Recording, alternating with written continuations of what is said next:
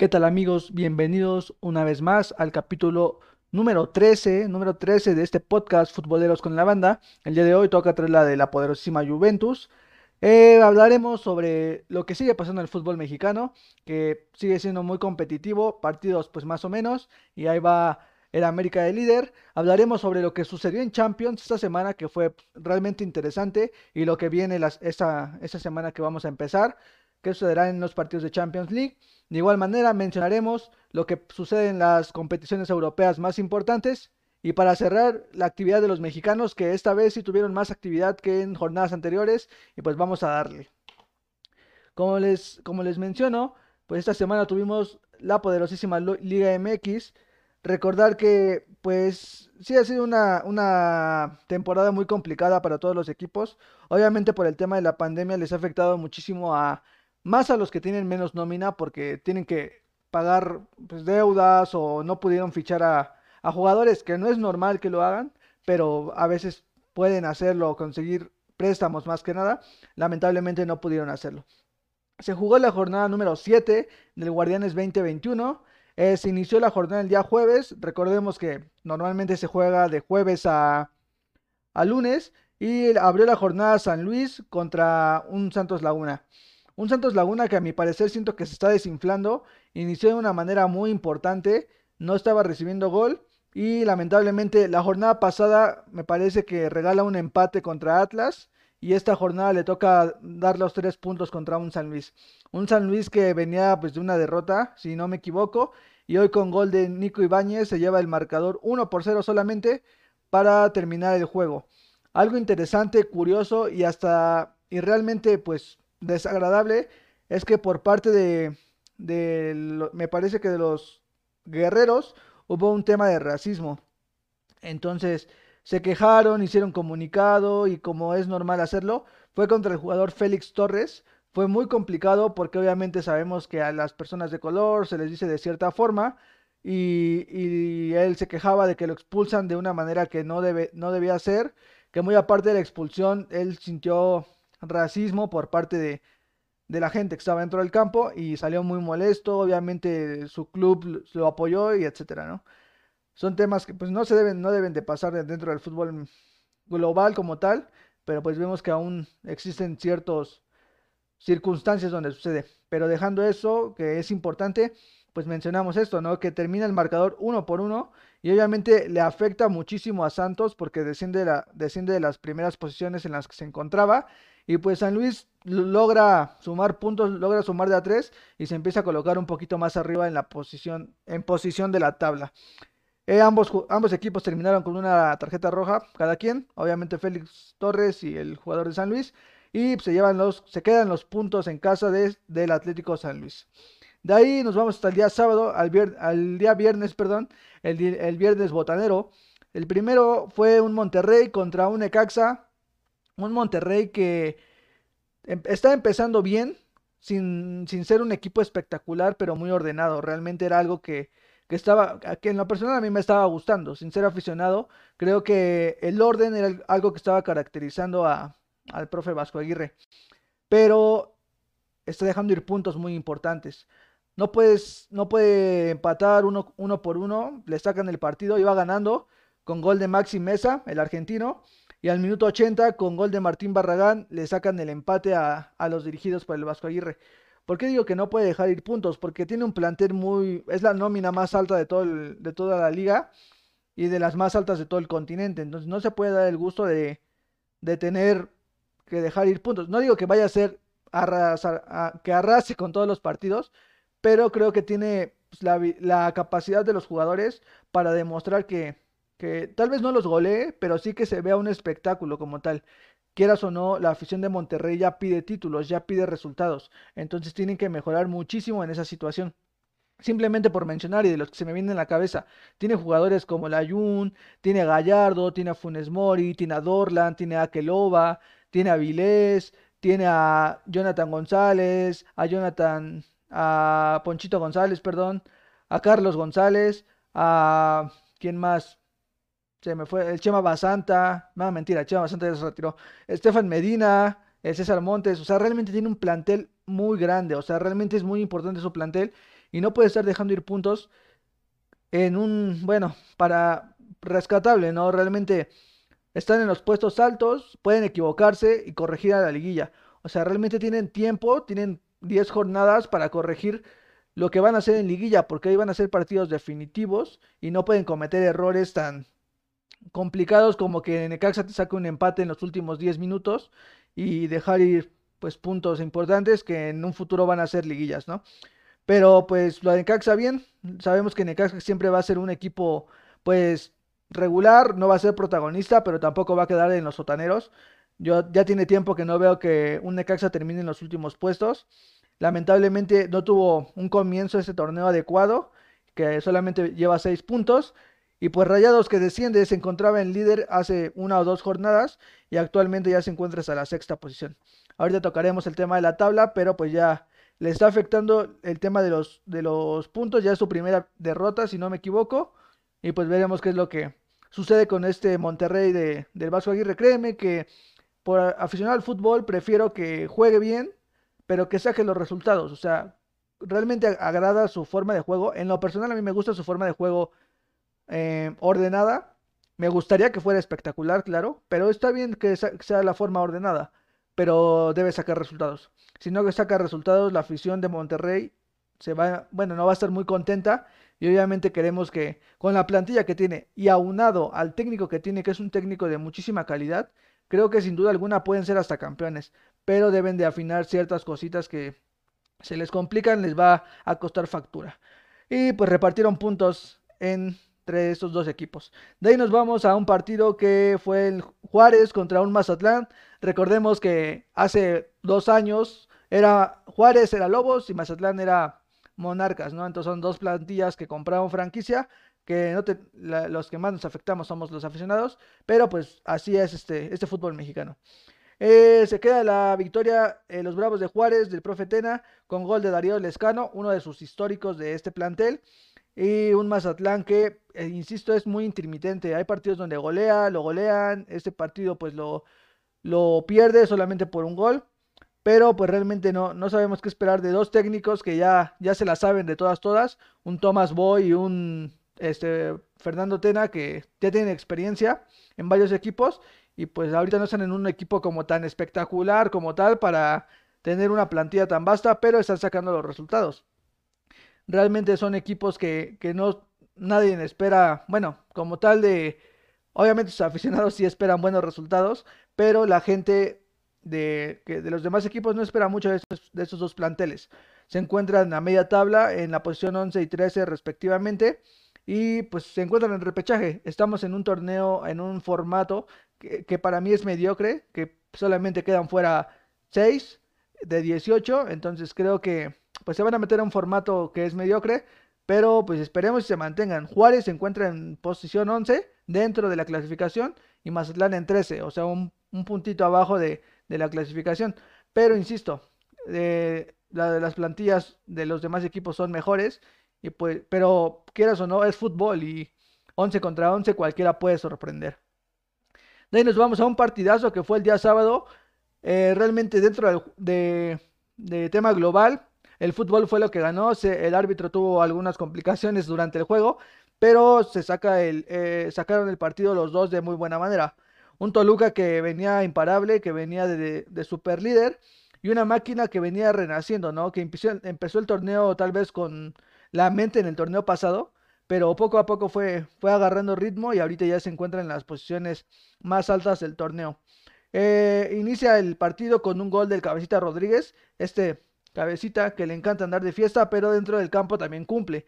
Que quedas o no, a veces se les critica mucho porque son figuras públicas, pero creo que si cumplen dentro del campo, sí deben de cuidar mucho su extracancha, pero también es su vida. Entonces no podemos obligarlos a que no salgan o que no esto. Sabemos que si toman bebidas alcohólicas, se drogan, etcétera, este, les va a afectar mucho su rendimiento, pero si lo saben llevar de manera adecuada junto con el cuerpo técnico y los nutriólogos, etcétera, y siguen rindiendo dentro del terreno de juego, pues creo que están haciendo bien su chamba. Que si se toman de ejemplo o no para futuros futbolistas, pues ya es otra cosa. Pero están cumpliendo. Más el cabecita que estaba envuelto en mucha polémica esos últimos últimos días. El segundo gol lo mete el Piojo Alvarado, entonces ya iba el marcador 2 por 0. Y ahí es donde sucede una jugada chusca, una jugada de Luis Romo que se saca al portero y tiene la portería libre. Eh, le pega a portería, la estrella en el poste, sale el rebote para el cabecita. El cabecita le pega a portería y el árbitro se cruza y la desvía hacia tiro de esquina. Lamentable, ¿no? Lamentable lo del árbitro porque es una jugada, bueno, es un recorrido mal, mal hecho por, él y pues termina quitándole el tercer gol a, Cruz Azul que pudo haber sido el 3-0 en ese momento. De ahí Bray, Bray, abre el marcador por parte de los Diablos y, y anota el 2 por 1 y después por, de penal anota Alexis Canelo el 2 por 2. Ahí estaba complicando el partido del árbitro, ¿no? Porque les quita el 3 por 2 a, el 3 por 0 a Cruz Azul y ya les habían empatado al 45. De ahí al final con un golazo de Paul Fernández, el jugador argentino que se había ido a préstamo y regresó, anota un golazo que le termina dando los 3 puntos a, a los dirigidos por Reynoso, el ex Puebla, y se lleva la victoria la máquina celeste que se posiciona en los primeros puestos de la, de la clasificación. Actualmente Cruz Azul se encuentra en la segunda posición y Toluca se encuentra en la tercera posición. Entonces están peleando por llevarse este campeonato, meterse a la liguilla y asegurar su pase directo a la siguiente ronda. De ahí nos vamos a un partido que se fue en Guadalajara entre el Atlas, los rojinegros contra una América de Solari. Un partido pues muy complicado, realmente como aficionado del América puedo decir que el penal no era penal, fue una jugada muy discutida, bueno, sí muy discutida porque sabemos cómo son los comentaristas de Televisa, ¿no? Siempre intentan como maquillar las cosas, intentando ayudar a la América quedando bien con el patrón, pero pues realmente no era una jugada de penal. El, jugador no tiene la culpa, el árbitro lo marca y deciden eh, cobrarlo al estilo... El más reciente que tenemos a la cabeza es el, el gol que hace el Barcelona cuando estaba la, el tridente Luis Suárez, Neymar y Messi en el cual me parece que es Messi, le pisa el balón para Luis Suárez y Luis Suárez lo anota. Hacen un penal a dos toques y fue lo que hizo el América. Lo cobra Córdoba y solamente la pisa, ya Henry Martín y la anota. Una jugada de dos toques curiosa, arriesgada realmente, válida completamente, pero pues ahí quedó para el recuerdo. Mencionaban que era el primer penal que se marcaba de esta manera, pero tenemos un antecedente de un partido, me parece que entre el Puebla y no recuerdo el rival, pero ya se había marcado un penal de esta manera, que igual terminó siendo anotado y pues no, no es el primero, fue el segundo. Eso fue al minuto 39 y al minuto 94 con gol de Sánchez termina catapultando a, la América a llevarse los tres puntos. ¿Qué sucedió de curioso en este partido? Eh, en la cédula arbitral terminan no registrando a Viñas, a Federico Viñas, jugador de las Águilas del la América, y el jugador está en la banca. ¿Qué procede en esta situación? Eh, se considera una alineación indebida porque si tú no estás registrado en la banca como, como si tú no estás registrado como jugador, ya sea activo o pasivo, ¿a qué me refiero con activo? Activo dentro de los 11 jugadores que van a iniciar y pasivo jugadores de la banca. Existe un registro en la Liga MX para los que no sepan, en la cual tú registras a tus 11 jugadores, a todos tus jugadores de banca, a tu cuerpo técnico, desde el técnico hasta el asistente, el segundo asistente, utilero, este médico, oficio, todo. O sea, literal, eh, registras a todas las personas y pues solamente esas personas que están en el registro están dentro de la banca. No puede haber nadie más América cometió el error de no registrar a Federico Viñas. Creo que es un error gravísimo porque pues, América es una institución que no lleva dos, torneos o un torneo jugando en la Liga MX y es una tontería que hayan hecho esto. Eh, eh, no es como para matarlos, pero le ha pasado a equipos como el Real Madrid, que en una ocasión registraron, me parece que a, a Odegaard o uno de sus canteranos y cosas así, ¿no? pero pues eh, se empezó la polémica, empezó la polémica que el partido podría ganarse en la mesa por parte de los rojinegros. Eh, viendo antecedentes y viendo noticias que igual compartían las páginas, este caso ya había pasado en una vez anterior con Cruz Azul y Atlas. Cruz Azul hace lo mismo, registra a un jugador y no llega ese jugador y meten a otro. Y el castigo no va directamente para el club, porque el club no, no cometió el error. Si Viñas hubiera jugado, ahí sí, ahí sí se puede perder por default. pero ahí va el castigo sobre el cuarto árbitro, porque el cuarto árbitro, tal vez por, por la facilidad que, que cree que es fútbol profesional y que no pasa esto, porque en el barrio puede pasar, simplemente da por sentado que los jugadores que están en la banca o entrenando, pues son los que están en el registro, no se da la tarea de verificarlo. Entonces el castigo iría directamente hacia el cuarto árbitro porque él pues tendría que, revisar que los jugadores que están en la banca son los que están en lista, el cuerpo técnico, el 11 en ambas bancas, y tal vez él por la comodidad de que piensa que ya todos se lo saben, pues no se da la tarea de investigar y comete este error que puede costarle, pues obviamente una sanción, puede ser económica o simplemente que lo manden a la congeladora, pero pues queda sobre la mesa, ¿no? Realmente no puede si lo protestan, el partido iría, bueno, la multa iría o el castigo sobre el árbitro. No pueden ganar el partido los rojinegros del Atlas. Creo que los rojinegros del Atlas, como están, como quieren, como sea, quieren sacar puntos. Entonces, ellos van a protestarlo, pero no pueden ganar el partido. Entonces se, calmaron las aguas en, en Cuapa. Y aún así, si se pudiera, sabemos cómo es América. Y la verdad, lo admito como aficionado, es un equipo muy corrupto en temas de oficina.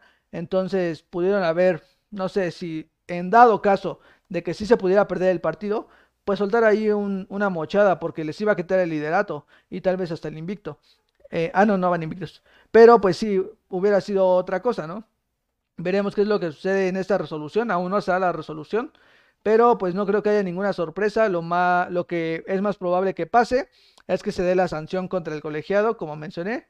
Y pues de ahí no creo que sea nada extravagante ni, ni que se pueda Nada anormal, por así decirlo. Pero bueno, ya dejemos el tema del América. Nos vamos a. Al día domingo se repitió la final del fútbol mexicano entre León y los Pumas de la Universidad en la Universidad Autónoma de México. Un partido complicadísimo. Pumas trae una sal, en serio, está más salado que el Cruz Azul actualmente. Eh, se les lesionan jugadores, se les lesiona Dineno, suben a un canterano que era Emanuel Montejano, se les lesiona Montejano y tienen que buscar a otro canterano para suplir en la delantera. Eh, Mozo estaba expulsado, entonces iban contra un León, que igual el León no venía de una buena, de una buena forma, pero termina llevándose el, campeonato de León, el campeonato, bueno, también termina llevándose la victoria de León con una victoria 1 por 0 contra los Pumas, con gol de Ángel Mena, que recordemos que en la final se la pierde por una lesión.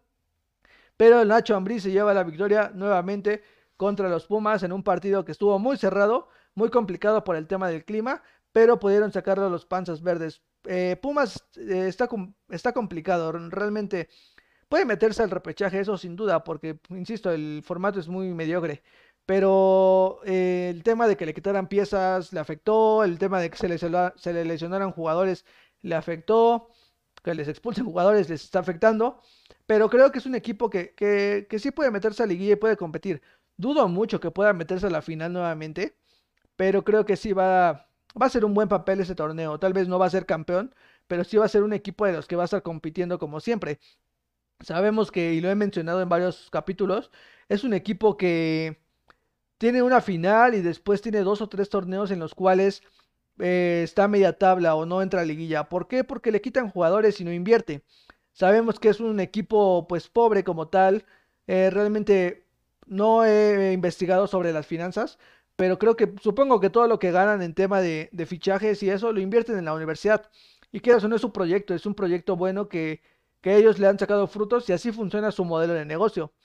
Pero creo que sí deberían buscar inversionistas o buscar alguna otra forma para poder crear un equipo más competitivo de manera regular, porque es un equipo grande, de eso no tengo duda pero vienen equipos atrás, en el caso específico de Tigres, que le pueden empezar a competir, no solamente en títulos, tienen una nómina y tienen un...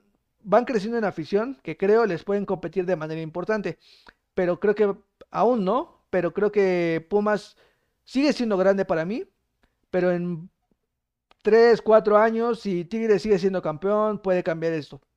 Pero veremos qué es lo que sucede con estos Pumas que pierden nuevamente el partido. De ahí nos vamos con el siguiente partido el día domingo, que se jugó en la tarde, que termina en un empate uno por uno entre los Gallos Blancos del Querétaro y los Pumas de y el Puebla, el Puebla del Arcamón.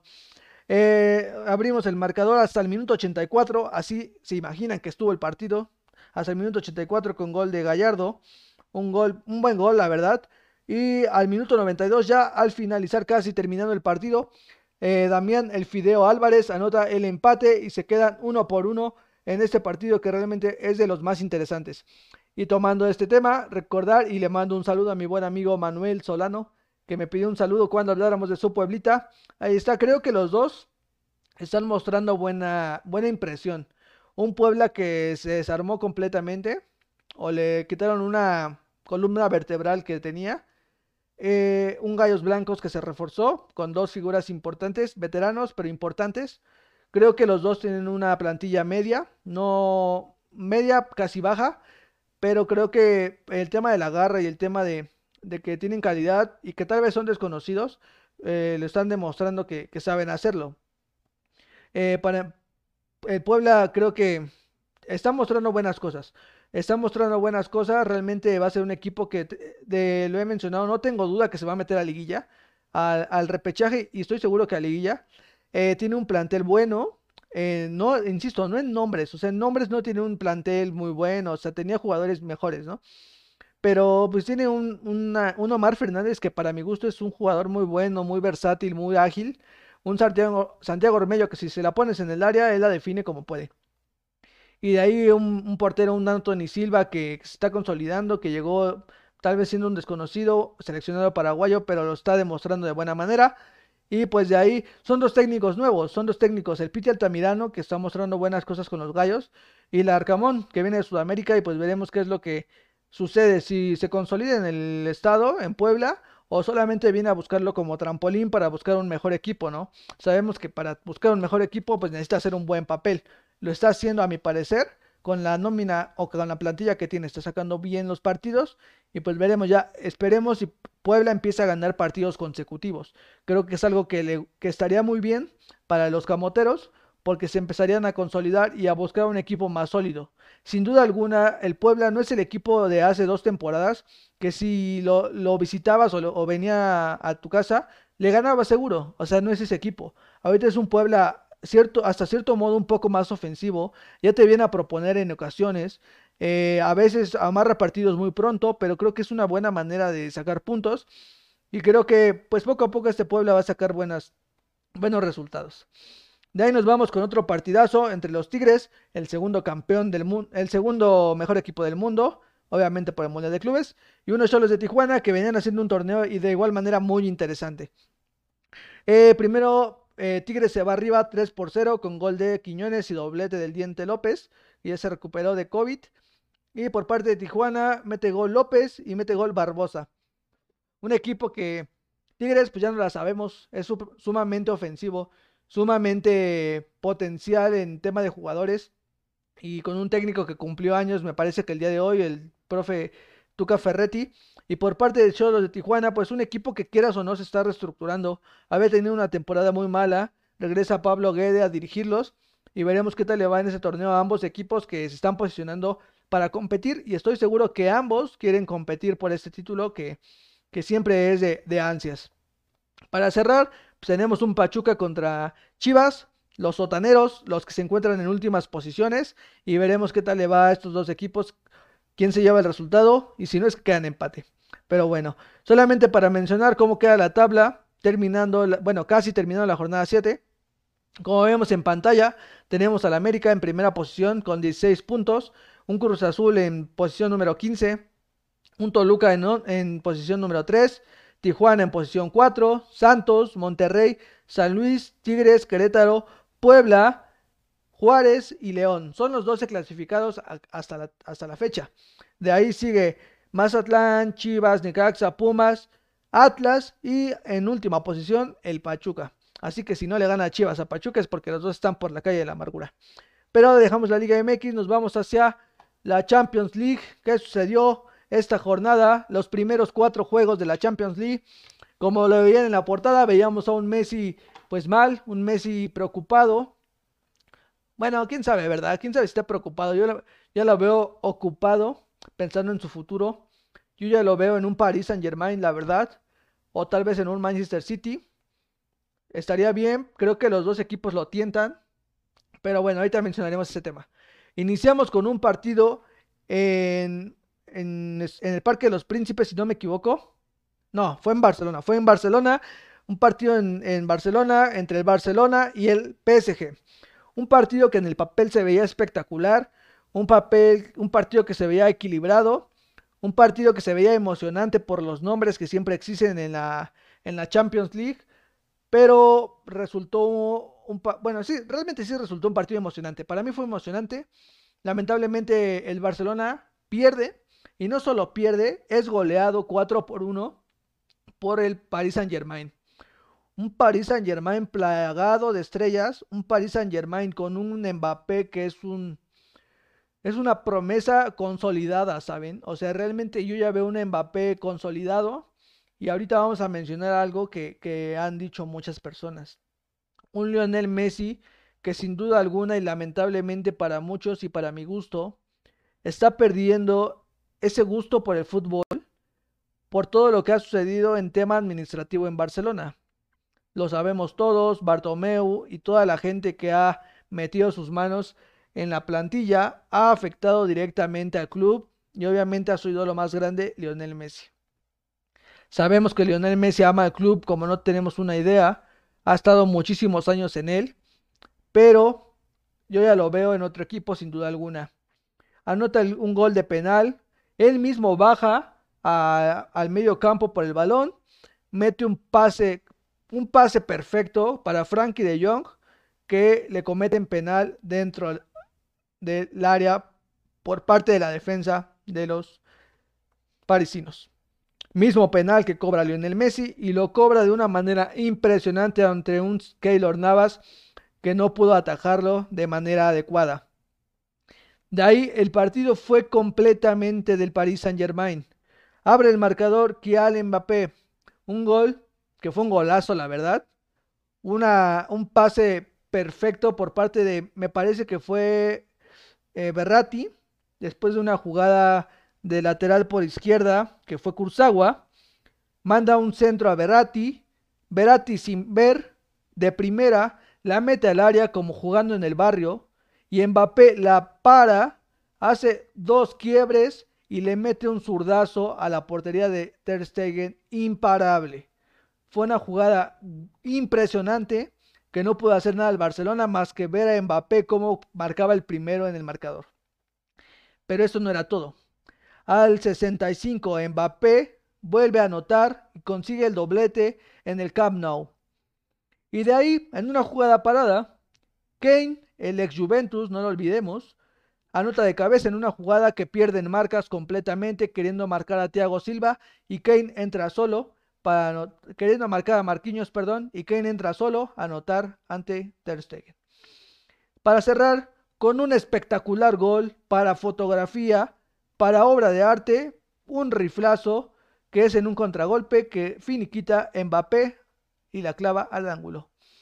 Ter Stegen aún así sacó dos o tres jugadas que pudieron haber evitado una goleada peor a la que recibe. ¿Y ahora qué sucede? ¿Podrá remontar? Lo veo complicadísimo. Es un marcador 4 por 1, con cuatro goles de visita y con un Barcelona que no tiene ni pies ni cabeza. ¿Qué es lo que vi en Barcelona? Un Busquets que no corría por la pelota, un Busquets que se marcaba solo, un Sergio Dest que casi todo el partido puro con Mbappé, pero no, le, no pudo controlarlo de igual manera. Eh, de ahí en fuera un Messi desesperado, un Griezmann, un Dembélé que no pudieron finiquitar jugadas importantes.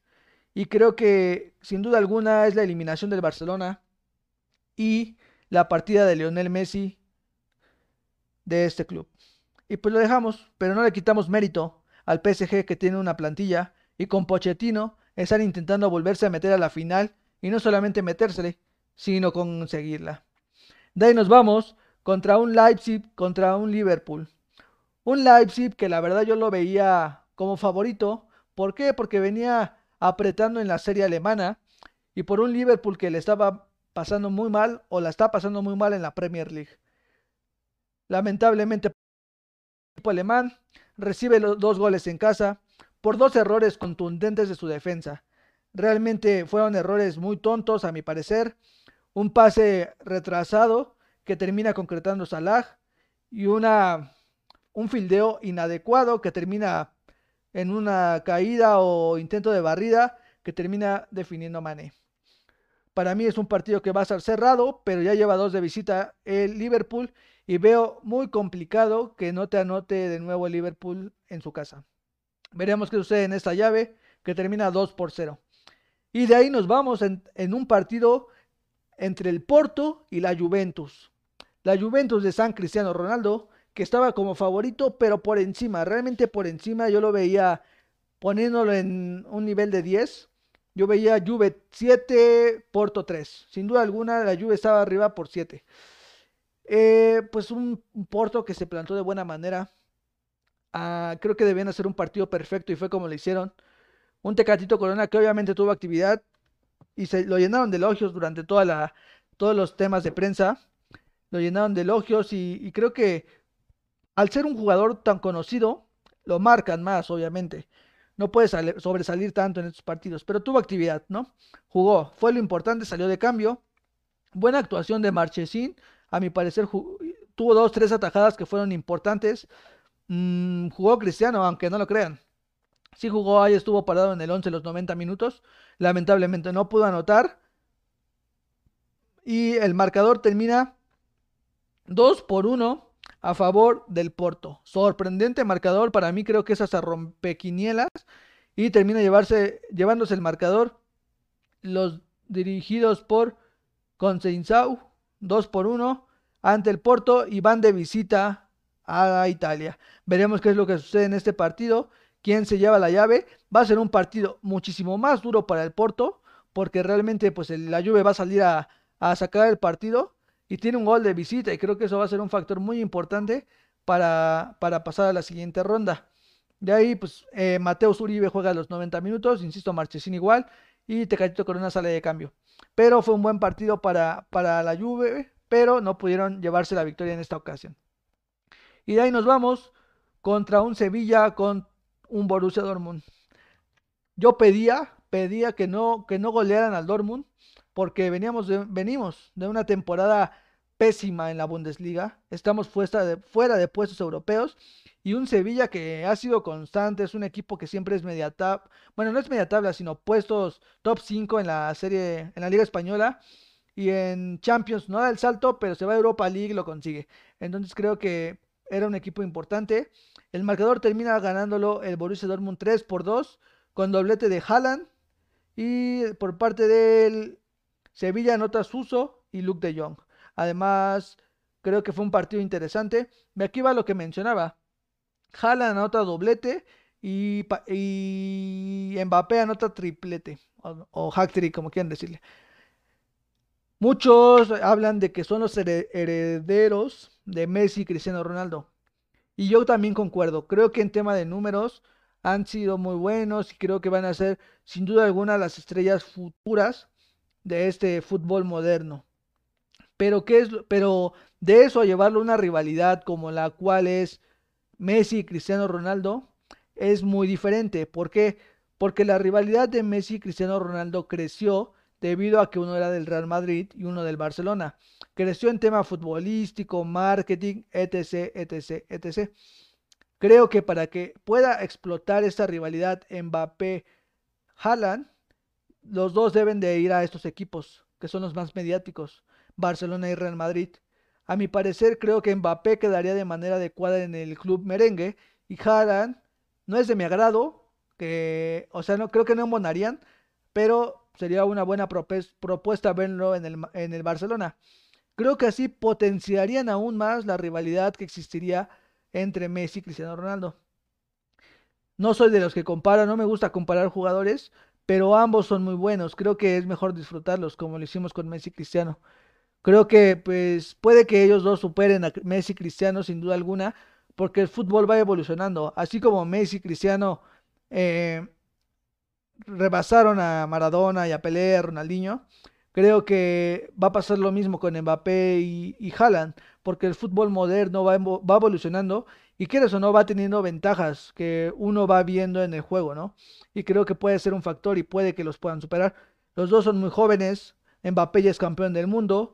Eh, Haaland veo complicado que sea campeón del mundo porque tiene una selección muy baja, Noruega, pero pues Mbappé ya es campeón. Eh, han tenido, han sido campeones en sus ligas. Eh, bueno, el Haaland no ha sido campeón. Mbappé ya, ya se ha consolidado, ha ganado copas. Este, creo que lo único que le falta ahorita es la Champions. Entonces creo que pues veremos qué es lo que sucede con esas dos, estrellas y esperemos que vayan creciendo y no, no se pierdan en el camino, que lo dudo. Realmente los dos ya están muy consolidados y, y la van a seguir rompiendo. Bueno, nos vamos a los siguientes partidos de la Champions. Eh, tenemos un Atlético de Madrid, un Atlético que viene imparable contra un Chelsea que poco a poco va retomando el camino. Aquí veo como favorito sin duda alguna el Atlético de Madrid, pero el Chelsea puede sorprender y son dos equipos muy importantes.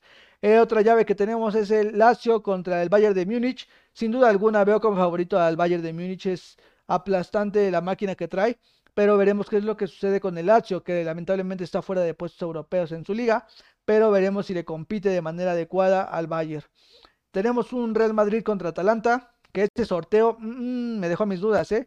El Atalanta, el equipo pues más bajón, entre el, en el papel le toca el merengue, ¿no? Va a ser un partido muy interesante. Eh, Atalanta viene de ganar en su liga, viene apretando y se viene metiendo a puestos interesantes. El Real Madrid, pues sigue siendo un equipo tan valiente. Veremos qué es lo que sucede. Eh, y para finalizar las llaves, tenemos a un Mönchengladbach contra un Manchester City. Un City que viene aplastante de igual manera en la Premier, estoy seguro que se la lleva.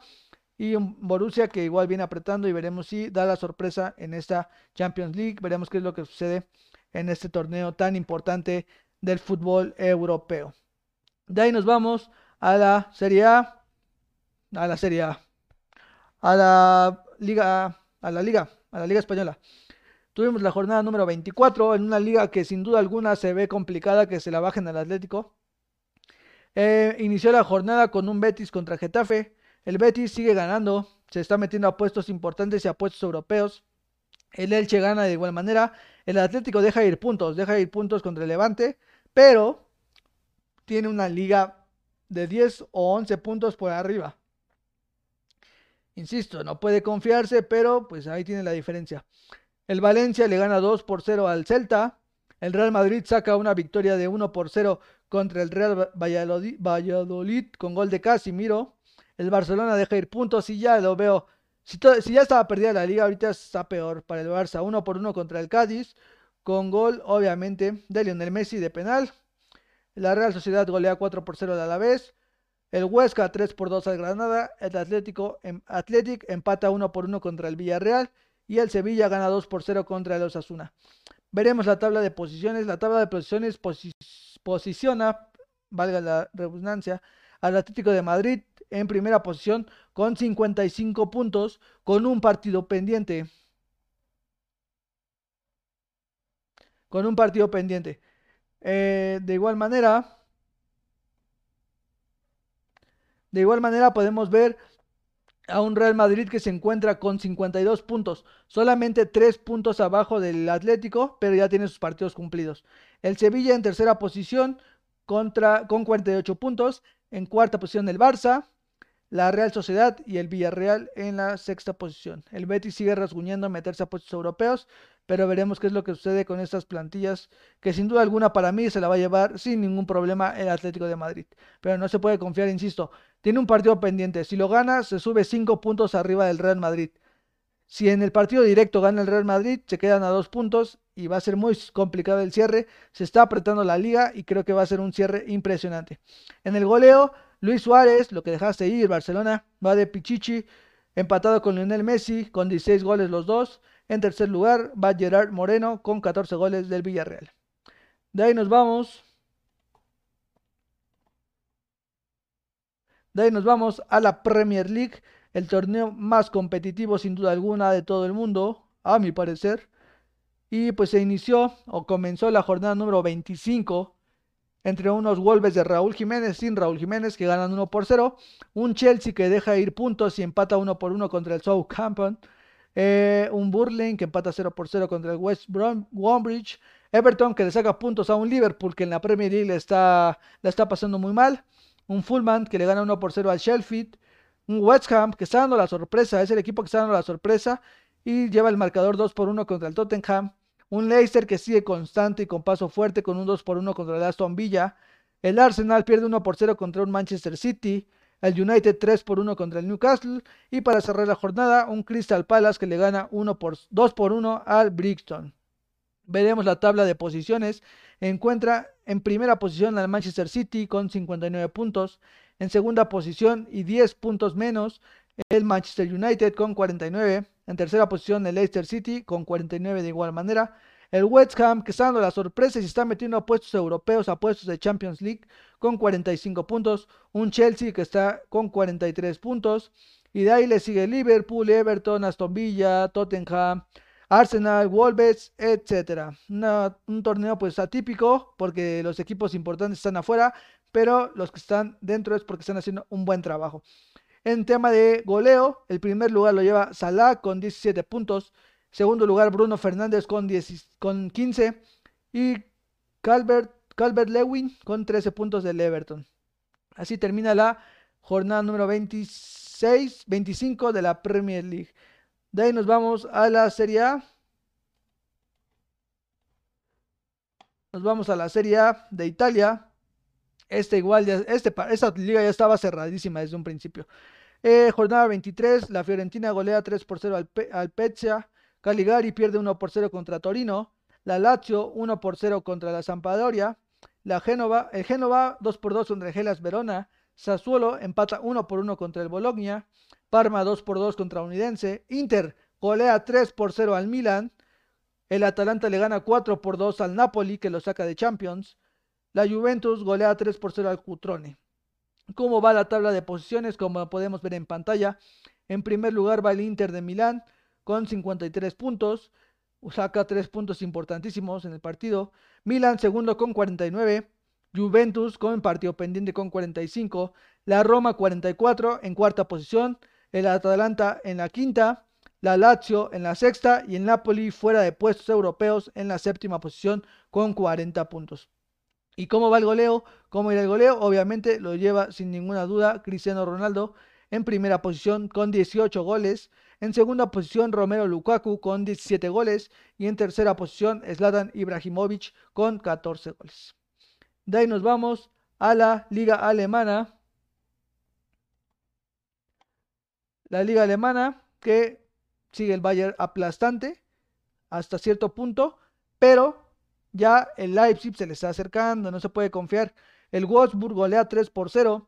El Mainz le gana 2 por 1 al Mönchengladbach. El Frankfurt le gana 2 por 1 al Bayern de Múnich, dejando ir puntos el Bayern. El Stuttgart 1 por 0 al Lyon. El Freiburg pierde 1 por 0 contra el Unión Berlín. El Borussia Dortmund golea 4 por 0 al Schalke. El Leverkusen que empata 1 por 1 contra el Augsburg. El Leipzig golea 3 por 0 al Hertha y el Hoffenheim golea 4 por 0 al Wender Bremen. Vemos la tabla de posiciones. En primera porción con 49 puntos el Bayern de Múnich. En segunda con 47 puntos. El Leipzig tercera con 42 puntos. El Wolfsburg. El Frankfurt en cuarta con 42. Leverkusen con 37. Y Borussia Dortmund con 36. Una temporada que se veía para mí cerradísima. O sea, me refiero a cerrada que se la llevaba el Bayern sin complicaciones, pero ya se cerró, ya está dejando ir puntos el Bayern de Múnich y el Leipzig está apretando que es su colero más cercano. De ahí en fuera creo que los demás no le van a competir. la pelea por el título va a ser entre Leipzig y Bayern de Múnich y veremos quién se queda con este campeonato. Simplemente vemos la tabla de goleo por compromiso. Robert Lewandowski 26 goles, 8 goles abajo Andrés Silva y 17 goles Herling Haaland en tercera posición. Cerramos con el fútbol de los mexicanos en Europa. Les digo que hubo más actividad y lo podemos ver en la portada. Les voy a ir mencionando qué es lo que hubo de actividad. Pues empezamos con el mexicano, con el famosísimo Néstor Araujo, que lamentablemente su equipo pierde 2 por 0 contra un Valencia, que es de los equipos, pues como tal, más competitivos de la liga. Un Néstor Araujo que ha sido constante y obviamente no podía faltar en este partido. Jugó los 90 minutos y tuvo un partido muy bueno. Lamentablemente su equipo pierde 2 por 0 contra el Valencia. Andrés Guardado, el Betis, obtiene la victoria 1 por 0. Jugó, jugó obviamente, salió de cambio al minuto 79, casi jugó los 80 minutos y tuvo una aportación y jugó de manera adecuada para conseguir la victoria por parte de los béticos. De ahí nos vamos con el Tecatito Corona, que como lo sabemos, jugó Champions League, tuvo un buen partido, eh, salió de cambio y se lleva la victoria contra la Juventus de Turín. Y en la liga jugó y ganó 2 por 1 contra el Martino. Metió un gol Mateo Zuribe y Tecatito Corona jugó, sin duda alguna, es un indiscutible. Muchos ya lo quieren fuera, pero exportado obviamente y jugó los 94 minutos, entonces casi todo el partido, obteniendo la victoria en la liga portuguesa. De ahí nos vamos a la liga holandesa, a la Eredivisie, que hubo actividad con los mexicanos. Exxon Álvarez de primera manera, jugó todo el partido, ya se está volviendo titular indiscutible, es bueno para el mexicano. En la victoria 4 por 2 del Ajax, un un Exxon Álvarez que poco a poco, insisto, va ganando la titularidad y jugó 75 minutos en ese partido que se llevó el Ajax. El PCB gana 3 por, 0, 3 por 1 contra el Vitesse. Tiene actividad medio tiempo el mexicano Eric Gutiérrez. Y tuvo un partido, pues, igual manera interesante por parte del mexicano. De ahí nos vamos con Irving Lozano, que como sabemos, obviamente, tuvo actividad, que jugó contra el Atalanta no, mentira, no tuvo actividad. Este, en esta jornada no tuvo actividad. Lamentablemente está lesionado y no pudo jugar contra el Atalanta que termina perdiendo 4 por 2 el Napoli. De ahí nos vamos con el mexicano Arteaga que tuvo actividad con el Genk de Bélgica en el partido que terminó lamentablemente para ellos 1 por 2 perdiendo contra, déjenles digo el equipo, Bergstock Big Thing. Nombre bien culero. Bueno, pero pierden 2 por 1. Pero el gol que anota el Genk fue una asistencia del mexicano Gerardo Arteaga. Que lo podemos ver en pantalla, es el que se encuentra al lado de Eric Gutiérrez. Un mexicano que, pues insisto, tuvo actividad, jugó los 90 minutos y poco a poco va teniendo minutos en el equipo de Bélgica. De ahí nos vamos con el equipo de Omar Gobea, que es un mexicano que casi nadie conoce, no es muy mediático, es el que está al lado de Irving Lozano con Playa Roja en pantalla. Gana su equipo igual en la Liga Bélgica 3 por 2. Su equipo tiene un nombre muy complicado, es Zule Warmen. Ganaron 2, 3 por 2 y de igual manera mete asistencia el mexicano Omar Gobea. Tuvo actividad de 90 minutos y juega de medio de contención para los que no conozcan. Y tuvo actividad en la Liga Bélgica y mete una asistencia para que su equipo se lleve la victoria 4 por 2. De ahí en fuera fue toda la actividad de los mexicanos en el fútbol europeo.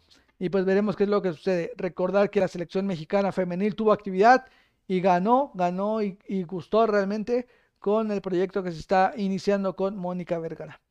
Sin duda alguna, esto fue lo mejor Esto fue lo mejor del fútbol de esta semana.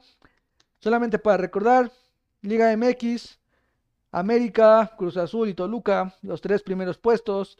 Champions League, eh, goleada al Barcelona, gana el Borussia Dortmund, Liverpool sin problema, sorprende el Tecatito contra la Juventus. Tenemos partidos de Champions, tenemos el Real Madrid Atalanta, City Borussia Mönchengladbach, tenemos el Lazio contra Bayern de Múnich y el Liverpool Chelsea. Liverpool Chelsea de Liverpool. Atlético Chelsea de los más atractivos. Eh, sin duda alguna no ha habido muchos cambios en lideratos, solamente en la Serie A. La Bundesliga se la sigue llevando el Bayern. La Liga Española se la sigue llevando el Atlético. La Premier League la sigue llevando el City. La Serie A actualmente la lleva el Inter de Milán. Y pues de ahí en fuera todo normal. Actividad de mexicanos en Europa, siguen teniendo minutos, siguen teniendo titularidades. Exxon Álvarez constante, Néstor Araujo, Chucky Lozano está lesionado. Eh, Betis con Guardado igual está teniendo actividad. es lesionado. Pero bueno, lamentablemente por los lesionados, Raúl. Pero poco a poco se van a ir recuperando. Esperemos si sea así. Pues les agradecemos que hayan escuchado el capítulo de hoy. Los dejamos. les recordamos que nos sigan en redes sociales que compartan el podcast con la gente que saben que les gusta el fútbol o que les puede interesar este resumen futbolístico que sucedió en Futboleros con la Banda. Gracias por escuchar estos 13 capítulos o parte de los capítulos, porque son capítulos muy largos. pero se agradece. Les recordamos Instagram entre amigos, Facebook Food con la banda, el canal de YouTube que es donde sube el contenido y escucharnos en Spotify con Futboleros con la banda. Muchas gracias a todos los que comparten, a todos los que lo escuchan y un saludo y mis mejores deseos a todos. Excelente semana. Nos vemos hasta la próxima. Gracias, muchas gracias.